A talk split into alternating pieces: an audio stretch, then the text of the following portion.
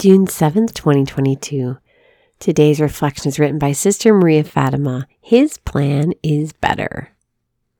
Know that the Lord does wonders for his faithful one. The Lord will hear me when I call upon him. Psalm 4 4. The dense fog slowly cleared around the packed crowd of pilgrims, and my heart soared with gratitude as I stood in the place I had longed to be. For the entirety of the previous year, my prayer had been, Lord, I want to go on pilgrimage to Fatima. Make it happen, please.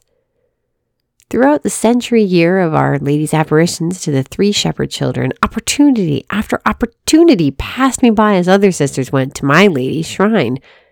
By the end of the summer, I was in the chapel crying tears of bitterness and resentment, and my prayer became, Lord, take this desire from my heart. Give me the grace of surrender.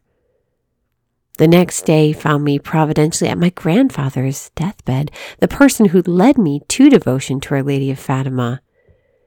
As I prayed the litany of Loretto and sang the Regina Caeli, he passed into eternity while receiving the last rites of the church. It was my first time being present for a death, and it was beautiful. My heart was full. My prayer over the following days was flooded with peaceful recognition that the centenary year gift that Our Lady wanted to give me was not a pilgrimage to her shrine, but the gift of being at my grandfather's deathbed, a gift I never thought possible. The cry of my heart became, Lord, you can bring me to Fatima whenever you want, but this was once in a lifetime. I surrender. Within a week of my grandfather's death, I got a phone call with an offer to go on pilgrimage to Fatima, which would put me there on the actual 100th anniversary of the miracle of the sun.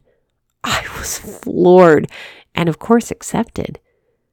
Sister, our Lord provides not in our time, not in our ways, not by our will. He's faithful to His promises and shows off His love for us in ways we often do not expect. Trust Him today. Trust without fear of the unknown, the one who promises to faithfully provide whatever we lack. He hears us when we call upon Him. Lord Jesus, we thank you for this day and for this sisterhood. Help us to deepen our trust, Lord. We want to know and trust in you and your plan. We ask this in your holy and precious name. Amen.